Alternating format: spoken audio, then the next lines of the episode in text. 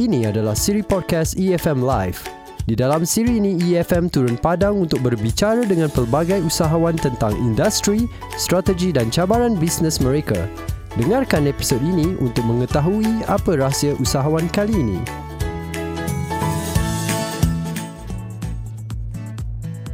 Sekarang ni konti Zawi ada Kak Hartini binti Harun daripada Istana Eagle Craft and Souvenir. Assalamualaikum Kak. Salam. Terima kasih sangat-sangat sebab datang sudi datang ke konti ni. Ah, terima kasih sudi menjemput. Yes, penat saya nak uh, pujuk akak tadi datang Kak. Alhamdulillah akak sampai juga. So Kak boleh tak cerita sikit uh, Istana Eagle Craft and Souvenir ni bisnes apa? Ah, Istana Eagle Craft and Souvenir ni menjual cenderahati uh, souvenir untuk pelancong-pelancong yang datang ke Langkawi untuk dihadiahkan kepada keluarga lah. Ah, dan akak dah berniaga berapa lama? Uh, 14 tahun.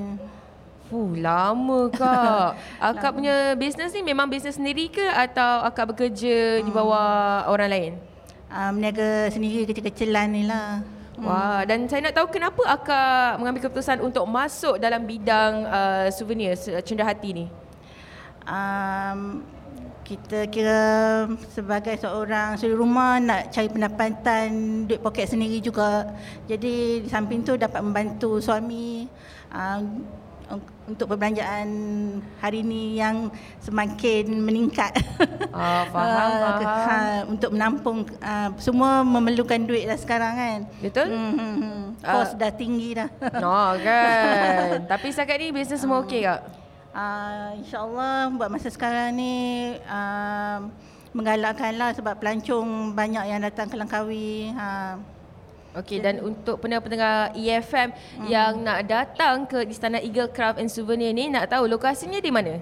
Uh, untuk pelancong-pelancong yang datang ke Langkawi silalah datang ke Dataran Lang uh, boleh membeli souvenir di kedai Istana Eagle uh, yang berada di uh, sebelah JT Langkawi. Okey, selain daripada um, cenderahati souvenir yang akak jual, apa lagi uh, barang-barang lain atau produk-produk lain yang ada di kedai akak? Uh, cenderahati, uh, souvenir seperti magnet, uh, burung lang, um, keychain Langkawi, uh, uh, semua bertemakan burung lang lah. Ha. Uh, tapi Zoe dah ada dapat juga tadi akak ada jual aiskrim juga. Uh, yang mana dah harga tu bolehlah singgah ke kedai beli minuman, aiskrim. Uh. Okey, Alhamdulillah. Nanti sekejap lagi kita pergi, okey kak? Uh, okey, okey. Sila-sila datang ke kedai Istana Eagle. okey, saya nak tahu uh, sasaran pelanggan akak. Mesti adakah um, akak target um, pelancong je ataupun akak target juga orang-orang dekat Langkawi ni? Ah, sebenarnya ni kebanyakan dia uh, untuk pelancong lah. Pelancong uh, tempatan dan antarabangsa.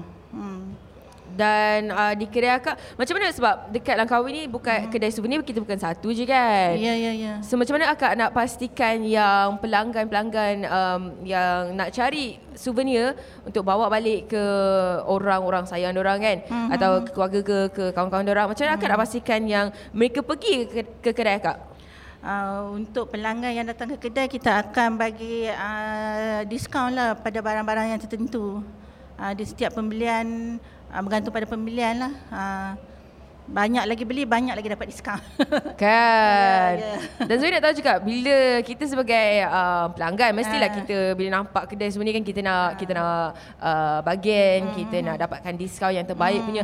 Akak sebagai peniaga macam mana akak pastikan yang diskaun akak bagi tu tidak merugikan uh, akak basically tak bagi harga di bawah kos yang akak keluarkan? Uh, kita uh, banyak pelbagaikan uh, packaging lah. Kita menarik pelanggan, customer melalui packaging kita. Ada uh, kebanyakan kedai mungkin uh, hanya jual raw macam tu je. Kita uh, siap packing uh, memang special untuk hadiah lah.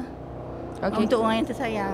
Macam mana, uh, apakah package-package yang akak sediakan? Uh, package dia seperti... Um, magnet uh, dengan satu pembelian kita uh, bagi harga tetap. Tapi bila beli uh, dalam package satu set ke atas akan dapat diskaun.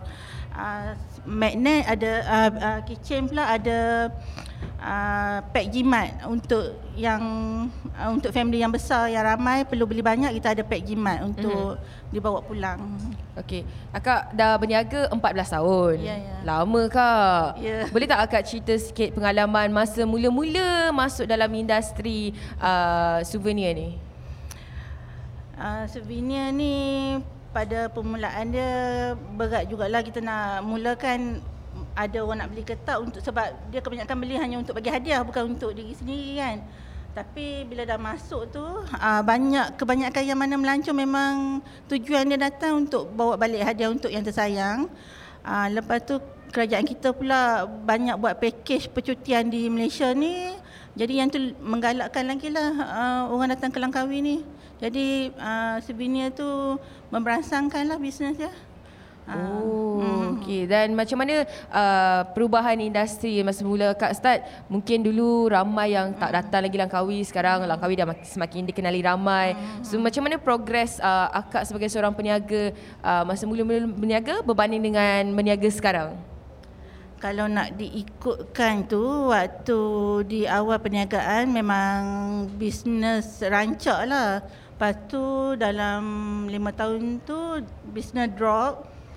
Uh, selepas tsunami apa tu uh, pelancong tak berani nak ke Langkawi. Uh, kemudian bila diterangkan balik uh, keadaan Langkawi sebenarnya selamat apa semua, pelancong uh, masuk balik ke Langkawi. Uh, jadi bisnes uh, stabil lah sampai sekarang, sampai ke hari ni.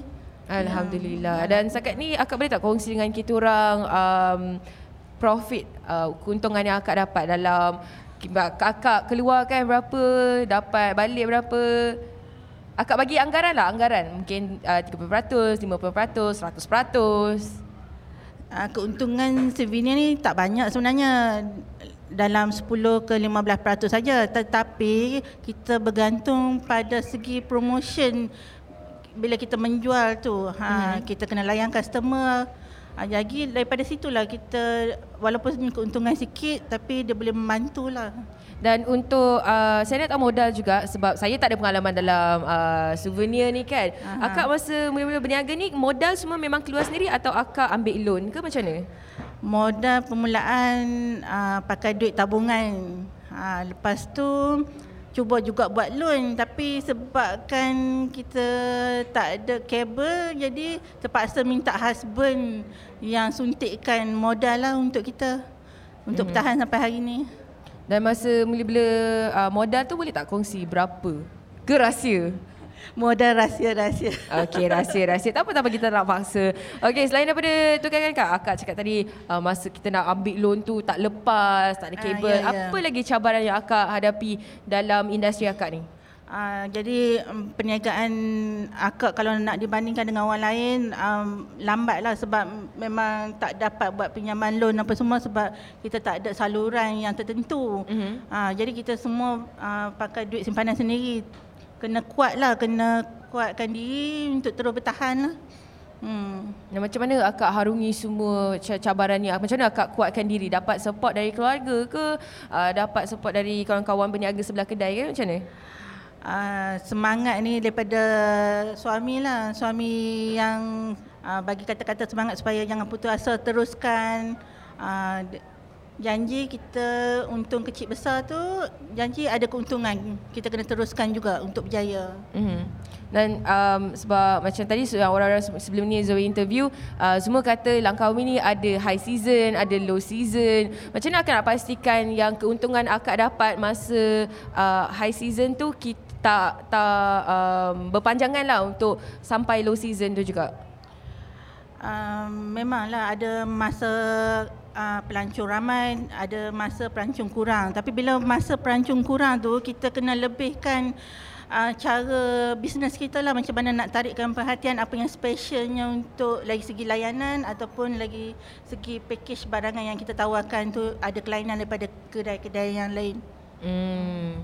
Okay, okay. Alright. Uh, last word daripada akak uh, nak dengar sikit harapan uh, daripada akak untuk bisnes akak lah. Uh, harapan saya untuk masa akan datang uh, supaya uh, terus maju dan saya akan cuba buat loan harap-harap berjaya lepas ni doa-doakanlah. InsyaAllah. Terima kasih Kak Hartini. Kita telah sampai ke penghujung episod EFM Live Podcast kali ini. Pastikan anda mendengar episod yang akan datang hanya di efm.live for entrepreneurs by entrepreneurs.